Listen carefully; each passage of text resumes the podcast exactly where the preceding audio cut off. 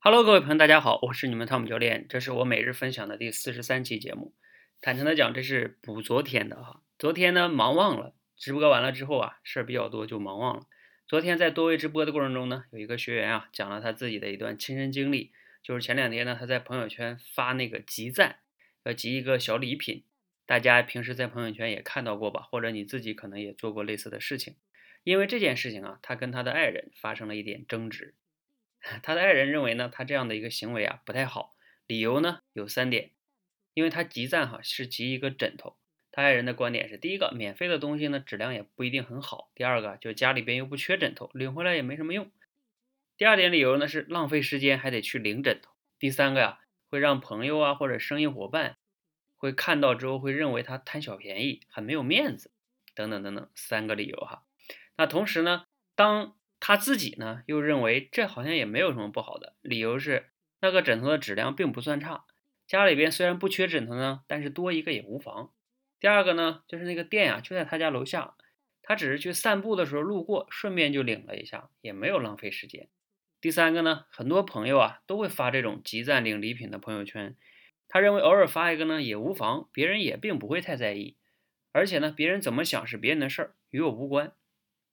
他们两个呢有一个小争执啊，昨天在直播间里面呢，他就问我说：“教练，你怎么看待这个事情？你给我们评评理。”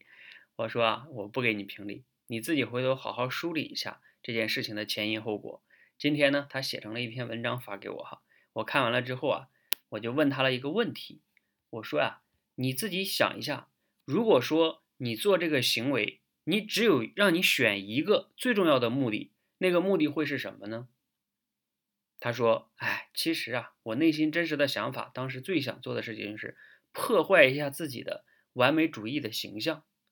想让呢他这样的话，因为他以前啊非常的在乎别人的看法，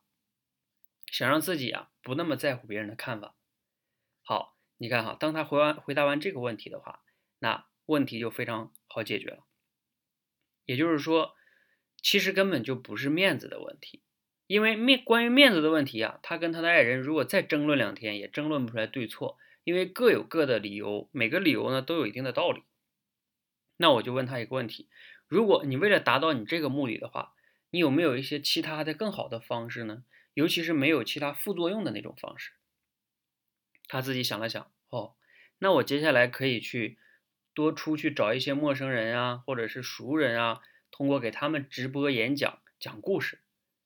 你看这样的话呢，这件事情就不用去争对错了，而是呢思考未来怎么样做能更好的达到自己的目的就可以了。好，那通过这个小事情呢，不知道你有没有一些启发和思考哈？我自己的两点启发和思考是这样的哈。第一个就是对于我们在过去发生的一些事情，尤其是跟我们身边的亲人哈，都是亲人，没有必要太执着于去争谁对谁错，因为对和错啊。有的时候也没啥意义，而且呢，有些事情它没有绝对的对和错。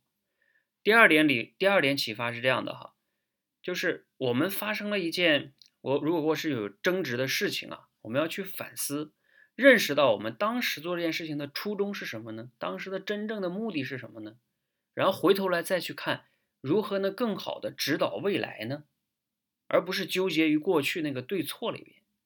这个呢，我希望更多的朋友呢可以去思考一下。是不是这样的一个道理哈？